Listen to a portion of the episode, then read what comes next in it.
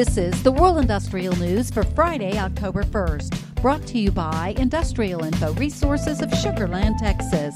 This newscast is sponsored by Sung Il Sim, producer of shop fabricated piping spool and induction bend with accumulated technical know how for the last few decades. They've also produced and supplied nuclear, thermal, and on and offshore plants with high quality piping.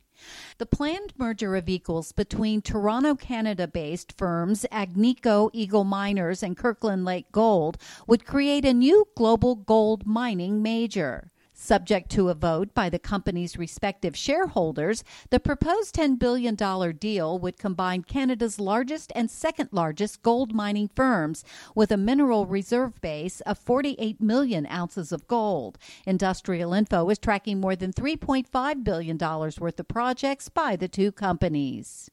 The automobile sector is responsible for some of the highest value industrial projects underway in the U.S., and demonstrating this is Missouri, where General Motors Company is underway with a large project that contributes significantly to the state's $4.2 billion worth of projects under construction. Other leading industries in the state include pharmaceutical biotech. And Indian Oil Corporation Limited is moving ahead with its Koyali refinery capacity expansion.